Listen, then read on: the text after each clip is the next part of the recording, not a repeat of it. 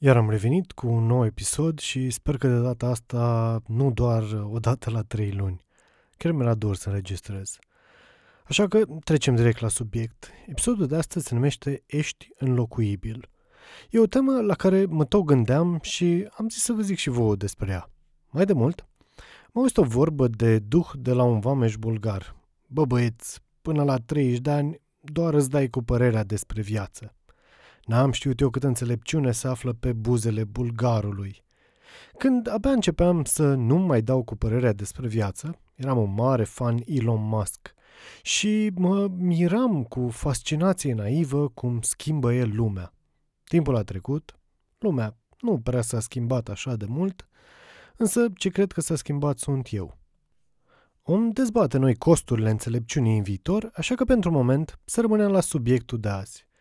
Cum stăteam eu acolo și îl adulam pe Musk că o să ne ducă pe Marte, că face mașini autonome, ca un tânăr ignorant și arogant, mă gândeam cum meseria de șofer, profesie pe care o au 1.4 miliarde de oameni, aproape unul din 5, cum ziceam, mă gândeam cum această meserie o să dispară în maxim 5, hai 10 ani. Și, deși cu mai puțină aroganță, acum sunt de părere că dacă profesia ta este să fii șofer mai mult de 5 ani, ești o putoare mediocră sau măcar te suspectezi. Cu câteva mențiuni aici, desigur. În sensul că înțeleg că dacă ai pornit de jos, pur și simplu n-ai avut oportunități și a fi șofer e un început. De asta am zis acolo 5 ani. Apoi iarăși, dacă ești șofer de tir, nu e chiar tot una cu a fi șofer de Uber.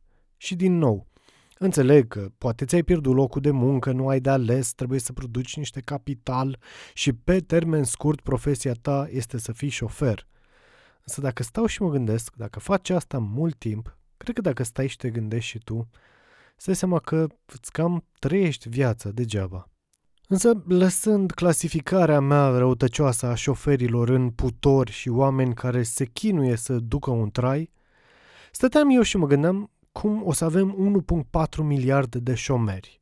Și în același timp glorificam profesia mea de antreprenor, de creator, de creativ. Însă ce să vezi? Scot niște băieți de la OpenAI, un programel, ca să zic așa, care când tu scrii desenează-mi o maimuță dansând balet ca și cum ar fi pictată de Van Gogh, bam, în 3 secunde ai creația. Și dacă nu te-ai prins deja, Uite, asta e șocul meu, că brusc, mi se pare că în mai puțin de 5 ani s-ar putea ca toți web designerii și toți creativii să nu mai aibă un rol, pentru că toată creativitatea lor destul de minimală va fi înlocuită de un script, de un algoritm. Și în mod ironic, probabil mulți dintre ei se vor apuca de Bolt sau Uber. Acum, na, Clar o să sară toți de cur că vezi tu că ei sunt creativi și că nu pot fi înlocuiți și că pe aici și pe acolo și o mie de replici argumente în care doar vor să-și valideze un ego mic. Însă la sfârșitul zilei, realitatea e că la capitolul disciplină și seriozitate, eu mai degrabă mă bazez pe un șofer decât pe un creativ. Însă realitatea este că tehnologia există și trebuie doar rafinată ca să înlocuim peste 70% din creativi. Însă tehnologia ca să înlocuim 70% din șoferi e destul de departe. Și încă nu am răspuns în totalitate la o groază de dileme etice în această două situație. Cum ar fi clasica, dacă mașina poate evita să calce doi copii, însă te bagă pe tine în stâlp și mori, ce alege mașina? Ținând cont că tu ai plătit pentru ea. Ca să nu mai zic că orice soluție pură de software este infinit mai ușor de testat și implementat decât o soluție hardware. Ca să nu mai zic că citeam recent un articol că mașinile Tesla mai noi nu mai au nu știu ce senzor cu ultrasunete și nu văd zăpada și când parchezi te lovești de maldărul alb de omăt. Dar revenind, ce voiam să zic de fapt e că nu prea știm unde lucrurile explodează în sensul bun al uh, exploziei. Adică, uite, am avut cam acum un an o operație, ale cărei principii sunt la fel de vreo 1000 de ani. Gen, sunt niște picturi în Japonia de pe la 1200, doar că, na, mă rog, ce a evoluat e bisturiu, rata de succes a operației. Însă, în același timp, dacă îți zicea cineva acum 100 de ani că vei putea comunica instant cu oricine de pe planetă când îți pui o cutiuță de mărimea unui portofel la ureche, ai fi crezut nebun. Așa că nu știu ce să zic. Recomandarea mea de șofer neprofesionist și creativ de ocazie ar fi ca atunci când crezi că le știi pe toate, poate să-ți mai aduci aminte că poate nu le știi pe toate și poate doar ai gura mare. Însă, în același timp, dacă tu crezi într-o chestie și toți ceilalți ignoră și nu cred ce vezi tu, să știi că e o șansă, mică, dar e acolo, să ai dreptate.